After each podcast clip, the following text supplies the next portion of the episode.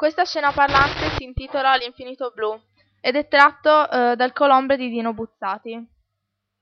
Il testo racconta di un ragazzo di nome Stefano che fin da piccolo sogna di viaggiare con il padre per il mare a bordo del suo veliero.